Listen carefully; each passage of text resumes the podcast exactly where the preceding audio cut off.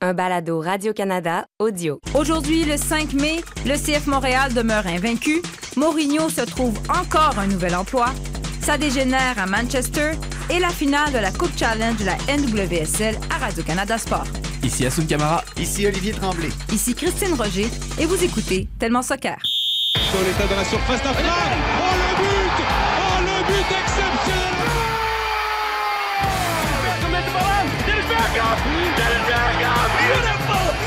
magisterial Barcelona When the seagull follows the trawler.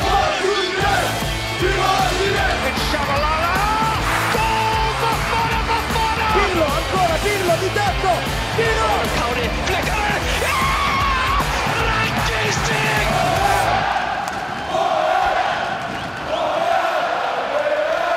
Bonjour et bienvenue à ce cinquième épisode de Tellement Soccer. Bonjour Oli. Allô? Salut Assoun. Salut. Donc, euh, les garçons.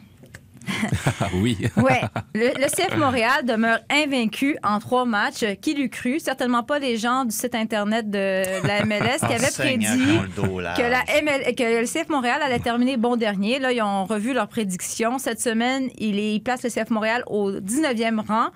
Euh, quand même, c'est une baisse de deux positions par rapport à la semaine dernière. Est-ce qu'on peut être satisfait d'avoir obtenu un point contre le Crew de Columbus qui est champion en titre de la MLS ou au contraire, on est déçu un peu parce que vraisemblablement, la porte était grande ouverte pour aller chercher euh, une victoire? Ben, je pense qu'il y a moyen d'être les deux. Ouais. Tu viens d'exposer pourquoi.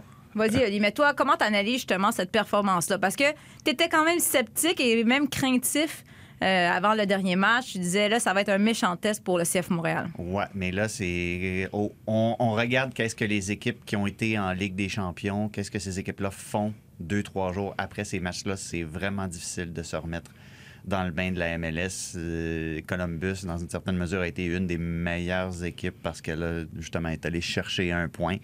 Euh, cela dit, euh, le CF Montréal a quand même, je trouve, a, bien géré son match. Oui, il y a des occasions où est-ce qu'on aurait pu être plus percutant, plus mordant, puis aller chercher ce but-là parce que clairement la porte était ouverte. Mais moi, une des choses qui m'inquiétait, c'était la capacité à garder le zéro derrière. Je l'ai dit la semaine passée. Et la manière dont ils ont limité les occasions, tu sais, on parle des fameux euh, buts euh, attendus. Columbus a à peu près rien créé. Et ça, c'est tout à l'honneur du CF Montréal qui, oui, n'a pas été nécessairement mis en danger, mais ils ont, ils ont pris les mesures aussi pour pas être mis en danger. Donc, es-tu en train de me dire que c'est une bonne nouvelle finalement que le CF Montréal soit pas dans la vraie ligue? Ça, c'est toi qui dis ça, la Ligue La des vraie, Champions. la vraie Ligue des champions. Oui, c'est- c'est c'est visiblement très difficile. Puis on voit quel genre de. Quel genre de que- à quel point ça tire du jus, ces matchs-là en Ligue des champions? D'autant plus que le, le principe des compétitions continentales, c'est justement que des, des équipes de différents pays s'affrontent, puis qu'on soit vraiment dans la lutte entre les différentes cultures de différents pays et tout ça, puis que un Toronto FC ben, est obligé de faire ce match-là en Floride sans partisans. Ça enlève Ouais. un petit peu de, euh, de oomph à cette compétition-là. Puis ça fait en sorte aussi qu'on va pas chercher cette énergie-là aussi qui peut nous amener à, à aborder le reste de manière plus sereine. Assun, tu étais un petit peu plus optimiste. Collier, c'est c'est pas mal toujours le cas, en fait.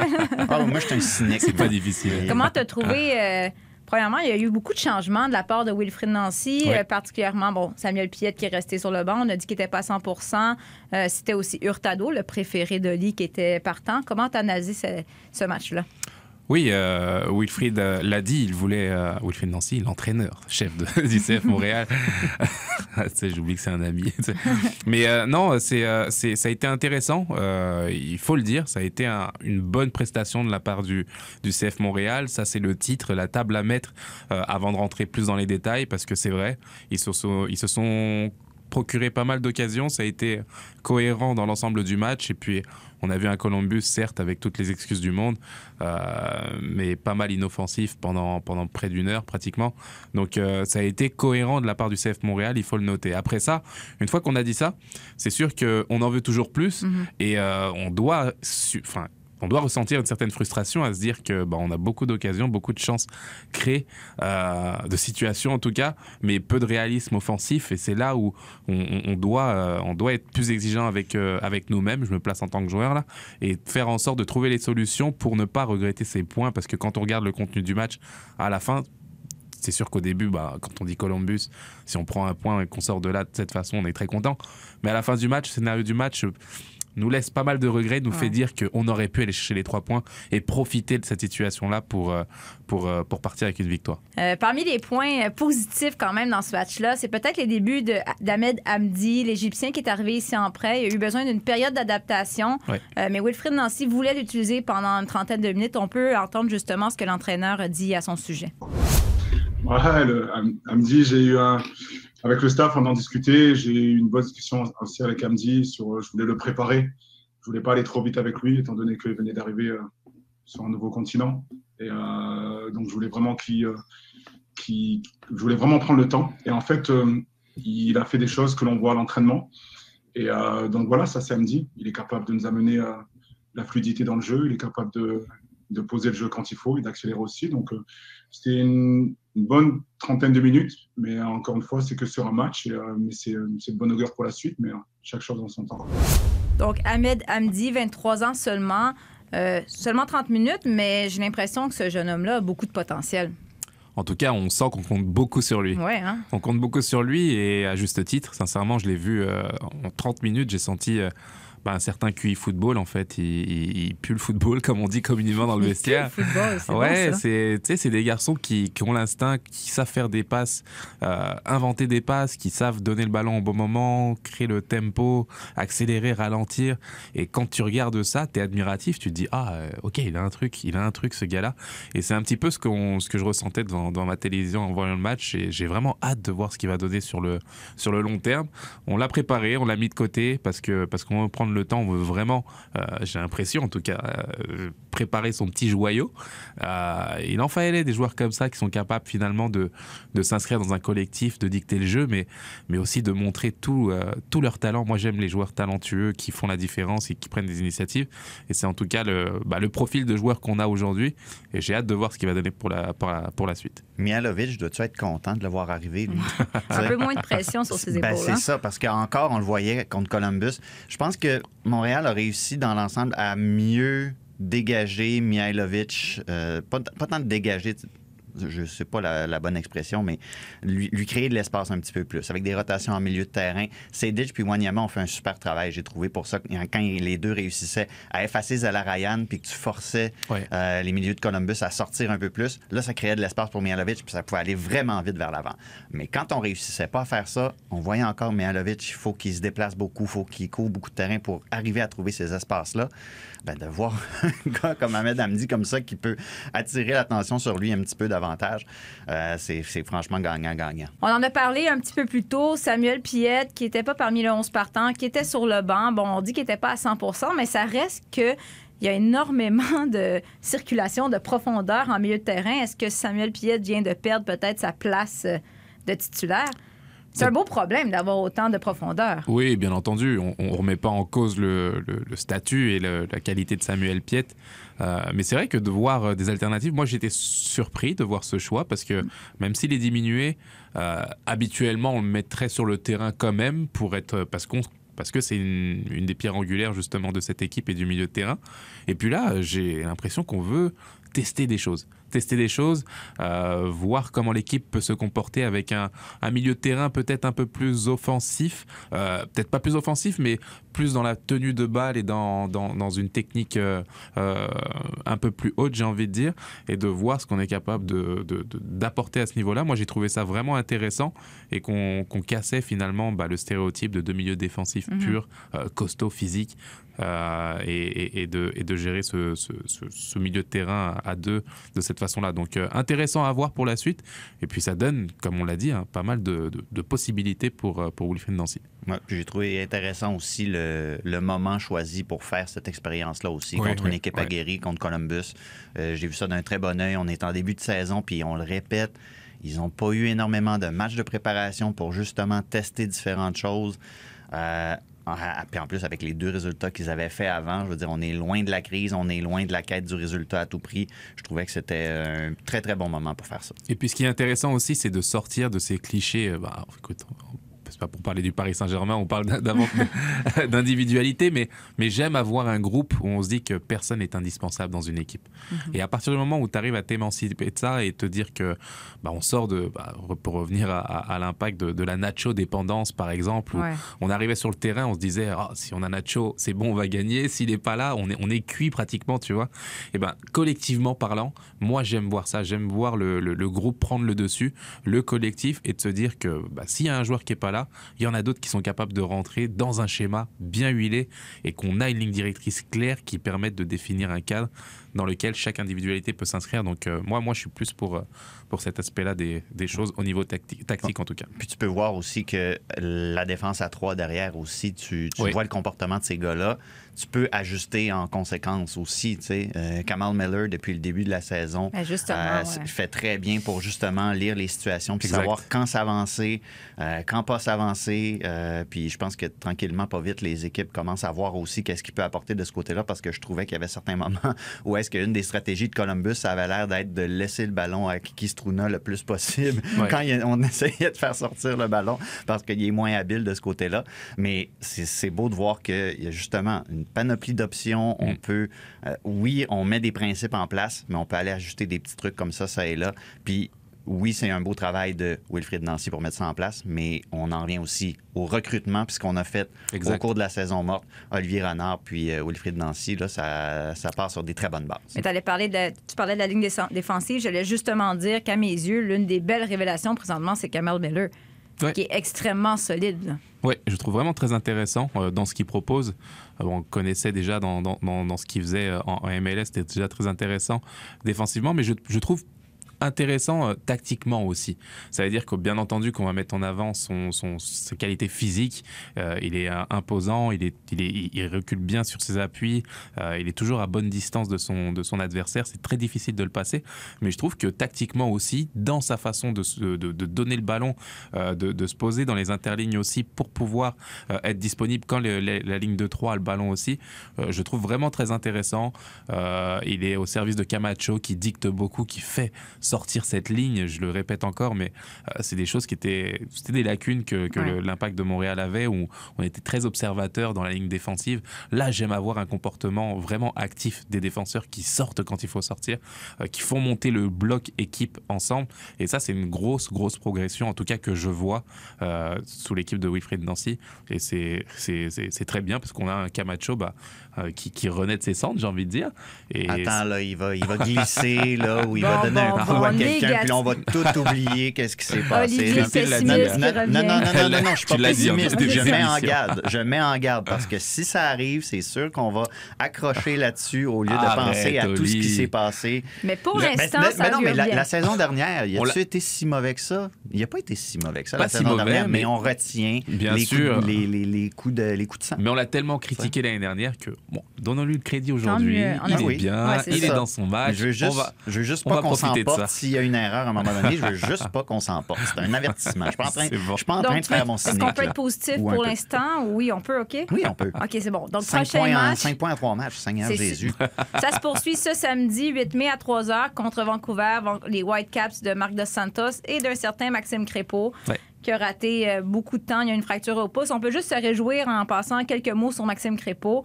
Euh, ça fait encore mal à certains partisans, j'allais dire, de l'Impact de Montréal, du CF Montréal, de, de l'avoir laissé aller pour peu. Mais tant mieux pour le jeune homme qui, connaît énormément de succès et qui devient l'un des meilleurs gardiens de but de la Ligue. Oui, tant mieux pour lui, mais tu sais, on ne peut pas avoir ce réflexe primaire de, de se dire, OK, Crépeau est parti, il a réussi ailleurs. Euh, si on l'avait gardé, il aurait réussi aussi. C'est pas forcément Mhm. comme ça.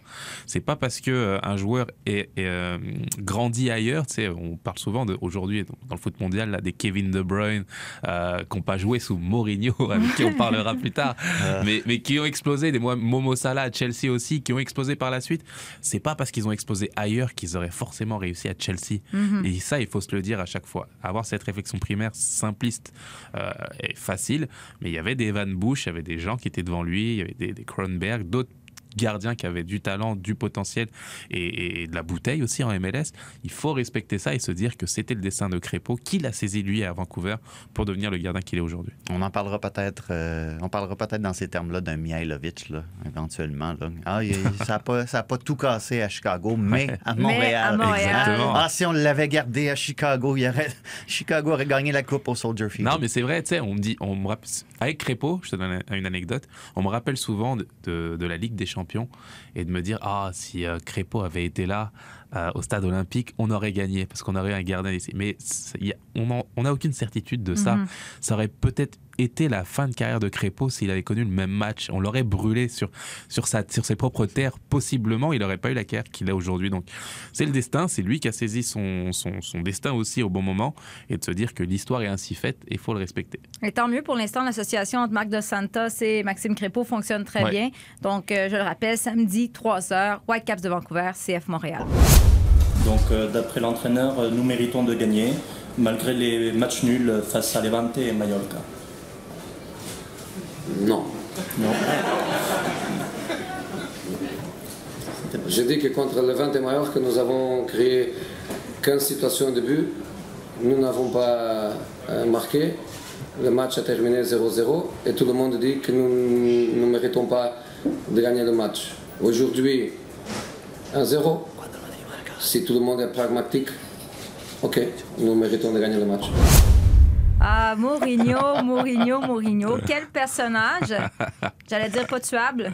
Mais encore une fois, il deviendra l'entraîneur de l'AS Roma la saison prochaine, un mois environ après avoir été congédié par Tottenham. Ouais. Congédié, je le rappelle, moins de 18 mois après son embauche. Donc, ce qui est incroyable avec lui, c'est que finalement, en carrière, il a touché plus de 75 millions de livres sterling, donc tu sais, peut-être 150 millions de dollars canadiens, juste avec des primes de congédiement. Et là-dessus, il y a à peu près euh, 100 millions de dollars canadiens qui proviennent des clubs anglais. Donc, congédié cinq fois. Deux fois Chelsea, une fois Manchester United, une fois Real Madrid, une fois Tottenham. C'est à cause de ça qu'ils veulent une Super League. Non, mais c'est ça. d'argent à cause de ça. Non, mais Il a tout pris. moi, honnêtement, je sais pas pour vous, mais quand il s'est fait congé- congédier par Tottenham, là, je me suis dit, ça suffit. Là. Je veux dire, il réussira pas à se retrouver un job euh, avec une grande équipe ou dans une grande ligue, du moins. Là, vous allez me dire une grande équipe, la S Roma, mais ça reste quand même la Ben oui, Serie une A. grande équipe. Ouais, mais Assoun, il va me dire, euh, ouais, mais ça fait combien de temps qu'ils n'ont pas gagné de championnat? Non, c'est sûr que euh, écoute, Mourinho, ça a été, ça restera hein, l'un des plus grands euh, entraîneurs de, de l'histoire du football à travers ce qu'il a, ce qu'il a fait, euh, à travers les titres qu'il a gagnés, là où il est passé. Euh, et c'est vrai qu'aujourd'hui, bien entendu, bon, tout en respectant le, le travail qu'il fait, on a l'impression que bah, il est quand même sur la pente descendante. J'ai l'impression qu'il euh, n'arrive pas à retrouver bah, la, la- la fraîcheur qu'il avait euh, à son début de carrière en tout cas, et que, et que les choses ont un petit peu évolué, peut-être pour lui. Euh, un certain discours qui ne colle plus avec certains Mm. joueurs. On parle de, des affrontements avec Pogba, euh, Assez épique. en- entre autres, euh, et avec d'autres joueurs, je veux dire, on a l'impression qu'il qu'il s'y retrouve plus dans, ce nouveau football et que c'est compliqué pour lui bah, d'adapter son caractère à, un certain vestiaire. Et, euh, voilà, ça fait Manchester United, ça fait euh, Tottenham, ça fait la Roma. Et que oui, ça va être plus compliqué pour lui de trouver un top top club européen, ce qu'il voudrait en tout cas, mais voilà, il a la Roma, il jouera contre l'Inter de Milan, ça va donner des matchs épiques face à Conte et son, et son ancien club à lui aussi, avec qui il a gagné la Ligue des Champions.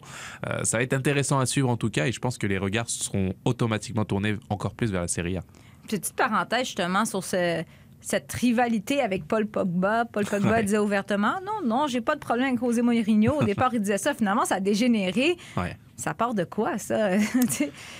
Bah, c'est des conflits internes de, de vestiaire, on le sait. Euh, il a une certaine façon de, de motiver ses joueurs. J'ai parlé de, de- de Pogba, j'aurais pu rajouter euh, Benzema par exemple, euh, qu'il traitait de chaton, tout simplement, et qu'il avait besoin d'un tigre devant, d'un lion devant. d'un- Tu peux pas aller à la chasse avec un chat. C'est ça, exactement. Quand on parle de Benzema de cette façon-là, c'est vrai que c'est compliqué. Mais son management. Euh, il en a bousculé certains, ça a servi. Euh, D'autres euh, n'ont pas adhéré. Je pense à Tanguy Ndombele aussi à Tottenham, avec qui la relation était très très compliquée. Donc voilà, c'est c'est sa façon de manager. Moi, je trouve qu'elle est plus adaptée à aujourd'hui et que c'est vrai que les joueurs ont beaucoup beaucoup de pouvoir. Qu'il faut aller dans leur sens aussi. Euh, sais, On parle de développement personnel, de coaching euh, mental aussi pour ces joueurs-là qui ont besoin euh, beaucoup plus aujourd'hui d'être accompagnés que, que par le passé. Et c'est vrai que quand tu viens au clash directement en leur disant qu'ils sont, sont nuls, euh, c'est compliqué. C'est sûr que euh, il a 25 trophées en carrière. On lui enlèvera pas ça. Mais là, ça fait trois fois que, qu'en plein milieu d'une saison, il prend sa petite boîte en carton et s'en va sans rien gagner. Euh, Olivier, est-ce que tu étais surpris que- qu'il réussisse à se trouver une job aussi rapidement? C'est aussi ça. Il n'est pas resté souvent dans sa vie sans emploi. Là. Je pense que Ben arrivé une fois qu'il a passé presque un an sans job, mais sinon, quelques jours, boum. Son agent, c'est Georgie Mendes. On peut-tu l'avoir pour dire, nous, s'il vous c'est plaît? comme- son- Il est, il est- il est pas dans la job d'avoir, pas dans la business d'avoir des clients qui sont chez eux à attendre euh, cet agent-là. Je veux dire, il place, son monde puis il trouve des bons endroits. Puis je trouve pas que c'est un si mauvais casting avec euh, la Roma à cause de la situation actuelle en Serie A. La hiérarchie vient d'être bousculée. Ça faisait 9 ans, 10 ans. Je me souviens plus trop que la Juventus gagnait le championnat chaque année. Là, l'Inter vient de gagner. Les fondations de l'édifice sont ébranlées. Puis là, Mourinho peut arriver puis venir brasser la cage encore plus. Euh, c'est sûr qu'on on verra le recrutement, là, mais tu sais, je regarde qui est à la Roma, puis euh, je me souviens que il a fait venir euh, Mkhitaryan euh, à Manchester United, puis ça c'était pas si bien fini que ça. C'est aussi. euh, tu sais, c'est le genre de relation qu'il crée. Mais c'est ça. Moi, moi, ça m'étonne que Mourinho ait pas suivi euh, la parade de cette manière-là. À quel point il, il a été largué un peu dans la manière de, de motiver les joueurs. Tout ça, oui, ça fonctionne ou ça fonctionne pas. Puis quand ça fonctionne pas, ça crash. Mais tu regardes avec son équipe à l'Inter Milan, par exemple, la manière dont Wesley Schneider décrivait que Mourinho, à un moment donné, ça allait vraiment mal dans ma vie, puis il m'a donné une semaine de vacances. Arrête, arrête tout, puis va te reposer, puis en revenant, j'étais prêt à tuer pour ce gars-là. Ouais, c'est ça. Comment il arrive pas? Tu sais- tu sais, il, a- il est pas capable d'aller trouver dans chacun de ses joueurs la petite affaire qui va faire en sorte qu'il peut créer ça. Ben, c'est Puis quand les- ça marche pas, l'ego. c'est. C'est l'ego et c'est on parle des joueurs bien entendu, mais on parle de sa relation avec la presse aussi. Je veux dire, quand tu arrives en conférence de, presse post-match et tu viens, tu rappelles aux, aux journalistes que tu as gagné plus de championnats euh, de première ligue que tous les entraîneurs réunis du championnat. C'est. And keep trying. Now, just to finish, do you know that what was the result? 3 0. But also mean three premierships, and I won more premierships alone than the other 19 managers together. Three for me and two for them. Respect, respect, respect, man, respect, respect. C'est que tu as besoin de rappeler quelque chose. Tu as besoin de rappeler quelque chose et tu as besoin de, de montrer, euh, en tout cas en termes d'ego et de ressenti, qui tu es. Et je pense qu'à partir du moment où tu rentres dans ce conflit-là, ça, ça devient, ça devient compliqué pour lui. Euh, on assiste à une, euh, oui, à une nouvelle génération aussi d'entraîneurs. On parlait de Nagelsmann, Ouais. euh, nommé au Bayern de Munich, euh, un certain Jesse Marsh Qui? qui, Un certain Jesse March, là, qui. qui évolue aussi, qui évolue qui aussi ouais. et qui grandit et qui et ces entraîneurs là ont un, voilà appellent, ramènent une nouvelle fraîcheur finalement dans dans, dans, dans les top entraîneurs euh, européens et c'est vrai que bah, Mourinho moi après la Roma je suis désolé mais je, je le vois oui en équipe nationale parce que c'est le destin qui qui le mènera euh, Ben, il voulait là. y aller. Quand il était au Real Madrid, à un moment donné, le- il n'y avait plus de sélectionneur au Portugal, puis il était bien déçu de pas pouvoir y aller parce que le Real Madrid ne voulait Mais pas le laisser aller. c'est sa femme qui a dit ne fais pas ça. Puis il faut toujours écouter sa femme. Franchement. c'est ça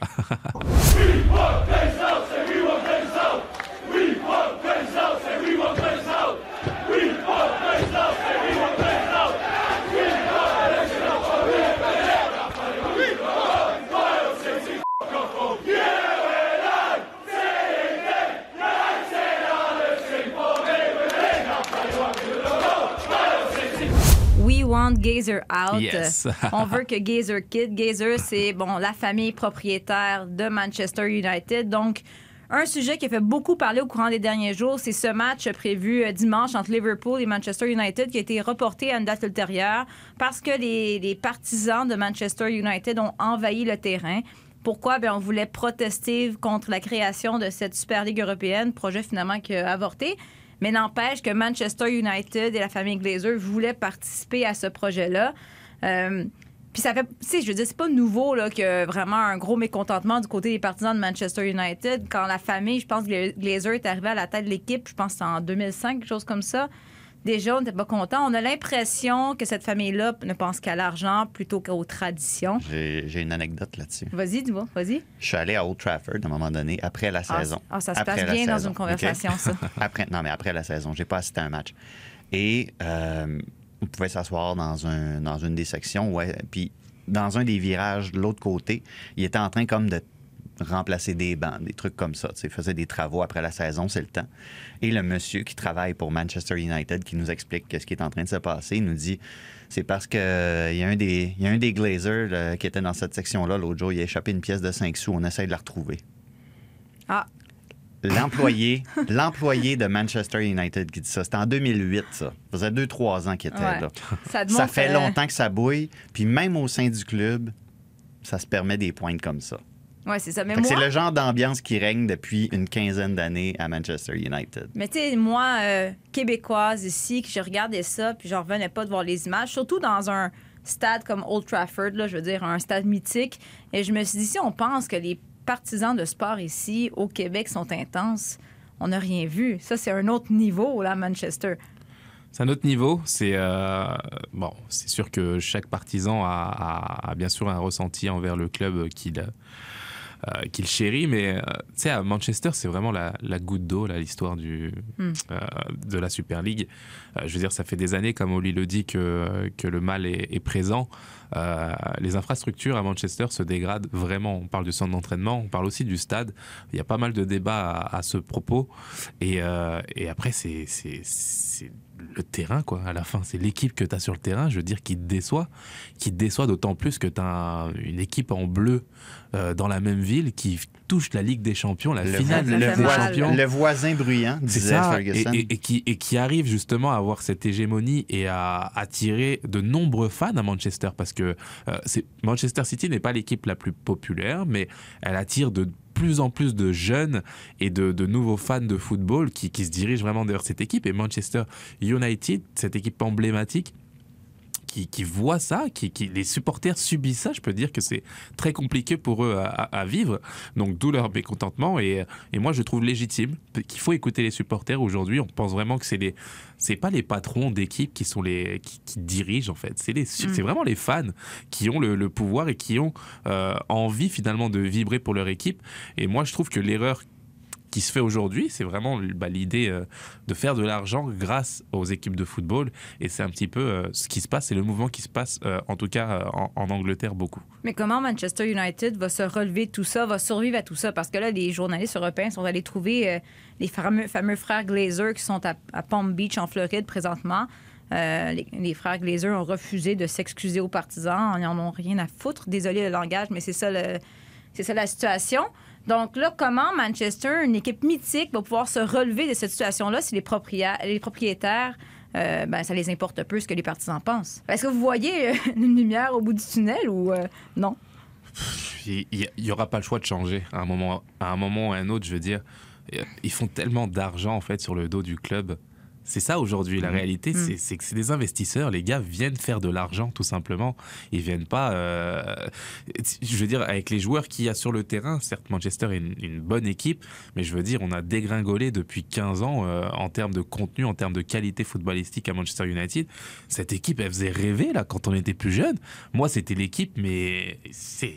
Giggs, euh, Beckham, euh, je veux dire, et j'en passe, des, des joueurs extraordinaires. Des gars formés au club, tu parlais d'infrastructure tantôt, tu sais. Aussi. Comment tu peux arriver à cré- recréer ça dans l'état actuel des choses où tu t'occupes même pas de tes propres affaires? C'est ça, et aujourd'hui, tu as l'impression vraiment qu'on essaye, ok, euh, on assure un certain maintien au niveau du, du classement, on assure la Ligue des Champions pour prendre beaucoup d'argent, et puis on, on vend notre nom à l'international, tout simplement. On vend beaucoup de maillots, euh, on fait des voyages partout dans le monde entier, on a la marque Manchester United qui, est- qui rapporte beaucoup, mais les fans, ils veulent pas ça, ils veulent vivre, ils veulent vibrer sur le terrain, ils veulent gagner des titres, ils veulent au moins exister en fait. Exister, aujourd'hui, je suis désolé, Manchester United euh, a du mal à exister, même si paradoxalement, ils se retrouvent en, en finale de, de l'Europa League, mais même là, c'est pas, c'est pas leur compète, c'est la Ligue des Champions pour eux, c'est ça qu'ils, Ouais. c'est ce qu'ils veulent et c'est la place euh, qu'ils veulent avoir. Et ça fait doublement mal. Tu l'as dit à Sun pendant ce temps. Tu as Manchester City qui, Oui. hier, a remporté le match retour de la demi-finale de Ligue des Champions 2 à 0 contre PSG. On s'excuse à Sun, mes Excuse- sympathies. Je m'excuse aussi pour Paris. Donc, et Manchester City qui se retrouve en grande finale de la Ligue des Champions. Grande finale qui aura lieu le 29 mai prochain. Ball into the middle. Is it 2 0? It is 2 0. It was a fine finish from Lienz.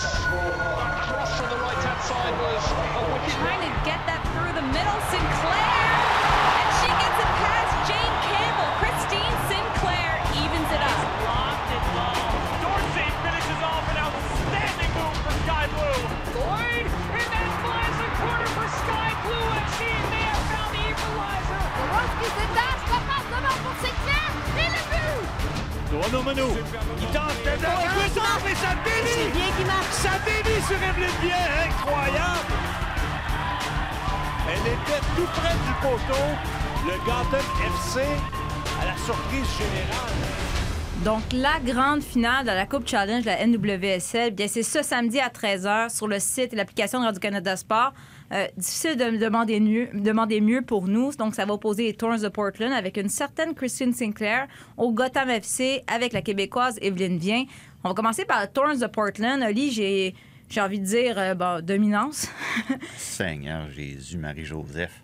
C'était formidable de voir ça aller, surtout quand les internationales sont revenus, puis que là, on a vu la vraie équipe des Thorns, là, c'est comme, c'est un autre niveau. C'est un autre niveau. Puis tu regardes en plus une Natalia Kuika en défense qui, qui rentre dans- elle vient d'arriver à, à Portland, puis euh, on nous avait avisé. Euh, L'entraîneur avait dit Vous la connaissez peut-être pas, vous regardez peut-être pas les ligues en Scandinavie, mais watch out, ça va brasser. Puis elle a occupé plusieurs postes en défense, puis ça va super bien. Euh, Il y en a sur Twitter qui comparaient ça, à qui comparaient les Thorns à un cheat code. C'est quand tu joues à un jeu puis tu utilises euh, des tours de passe-passe pour être meilleur, ça ressemble quasiment à ça. Euh, On était inquiet un peu de Christine Sinclair parce que lors des euh, matchs amicaux euh, du Canada, elle, s'était blessée. Finalement, elle est revenue, plus de peur que de mal. Puis elle est, en- elle est encore capable de marquer des buts. hein. Ah oui, elle est encore capable. Puis, puis c'est surtout qu'elle est bien entourée. C'est pas une équipe où est-ce qu'on lui demande de tout faire non plus. Elle s'inscrit dans un collectif, puis est capable de mettre ses meilleures qualités de l'avant pendant que derrière elle, il y a d'autres super individualités qui se mettent au service du collectif. C'est une super belle équipe.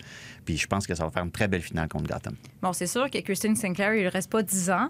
Et une fille Ben, qui pourrait. ben, tu sais, Ah, on qui sait sait, pas. on sait qui pas, sait? hein, hein. Non, mais une qui pourrait éventuellement peut-être prendre la relève au sein de l'équipe canadienne, c'est Evelyne Vien. Evelyne Vien qui, euh, qui joue avec le Gotham FC. Et pour ceux qui sont pas au courant un peu bon, de l'histoire, on a parlé quelques fois.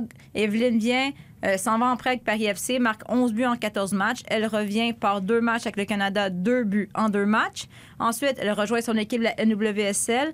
À son premier match, elle marque dans les arrêts de jeu pour donner la victoire à son équipe. Mais là, depuis match suivant, verdict nul. On choisit de pas, ne pas envoyer Evelyne Bien sur le terrain. Match suivant, verdict nul. Elle rentre à la 89e minute. Donc, oui, peut-être que certains diront je ne suis pas très objective. C'est sûr que, bon, on trouve que c'est un beau modèle pour les jeunes joueuses québécoises, mais même sur les réseaux sociaux, les gens disaient on a besoin d'une Evelyne Bien sur le terrain. Euh, quand tu as quelqu'un comme ça sur le banc qui est capable de marquer des buts, certains disent ah c'est parce qu'il est jeune. Oui, même s'il est jeune. Mais c'est pas toi, Assun, justement, qui a déjà dit on s'en fout de l'âge, mais c'est le talent qui compte. Oui, surtout Mbappé qui l'a dit. Mais, mais- mais c'est vrai que c'est frustrant, c'est frustrant de voir justement euh, ce, ce type de potentiel euh, de, de filles qui est capable de faire la différence, euh, pas en termes de projection, mais qui l'ont prouvé, quoi. Je veux dire, Mhm. elle, elle a prouvé qu'elle était capable et qu'elle en avait dans le ventre, et, et de se voir finalement bah, relayée sur le blanc des remplaçants. Et même pas utilisé comme il faut, j'ai envie de dire, parce que euh, quand on change à la 89e minute, c'est un peu, c'est un peu compliqué euh, de, s'exprimer. Mais euh, c'est les aléas du football, malheureusement. Tu sais, quand il y a une organisation qui a une vision, un entraîneur en place qui qui, qui croit pas spécialement en toi, aujourd'hui en tout cas, bah, il faut s'adapter, il faut s'accrocher en fait dans ces moments difficiles. C'est là, c'est là justement qu'il faut montrer du caractère, qu'il faut arriver à, à, s'entraîner comme si de rien n'était. Et c'est difficile parce que ça m'est arrivé, moi, de, de- de me retrouver sur le banc et me dire Mais qu'est-ce que je fais sur le banc? Pourquoi je joue pas? L'entraîneur, il compte pas sur moi. Ok, bah, je vais venir lundi sur le terrain. Bah, je veux m'entraîner. euh, bon, allez, je veux pas lui montrer que je, je veux m'entraîner euh, euh, comme il faut parce que je suis pas content aujourd'hui, etc. C'est des choses qui arrivent, qui peuvent arriver. Et forcément, bah, tu tires une balle dans le pied parce que euh, ils attendent des fois que ça, que tu, que tu te décourages ou que tu montres euh, des signes de faiblesse. Et c'est là, au contraire, où il faut arriver avec, avec de la personnalité et se dire bah, écoute, ok, j'ai, j'ai- ça se passe comme ça pour moi aujourd'hui, mais je vais m'accrocher, je vais montrer encore plus de t- détermination pour changer les choses. Et c'est la meilleure façon de, de passer à travers les, les petites tempêtes comme ça. Et Evelyne Vien a démontré à plusieurs reprises qu'elle avait de la persévérance. Elle n'a pas un Ouais. parcours typique. Euh, J'ose espérer que lors du match pour la Coupe, si jamais Gotham FC a besoin d'un but, ben, finalement, ils vont faire appel à Evelyne Vien. Donc, pour les partisans de soccer en fin de semaine, samedi, programme double, euh, bel après-midi, il fera pas beau de toute façon. Donc, 13h sur le site et l'application de Radio-Canada Sport, finale de la Coupe Challenge entre Thorns of Portland de Christine Sinclair et Gotham FC de d'Evelyne Bien. Et à 15h, c'est le match entre le CF Montréal et les Whitecaps de Vancouver. Merci beaucoup, messieurs. Merci. Merci. Vous êtes passé de garçon à messieurs. On évolue. On évolue. Merci beaucoup. On vous retrouve la semaine prochaine pour un autre épisode de Tellement Soccer.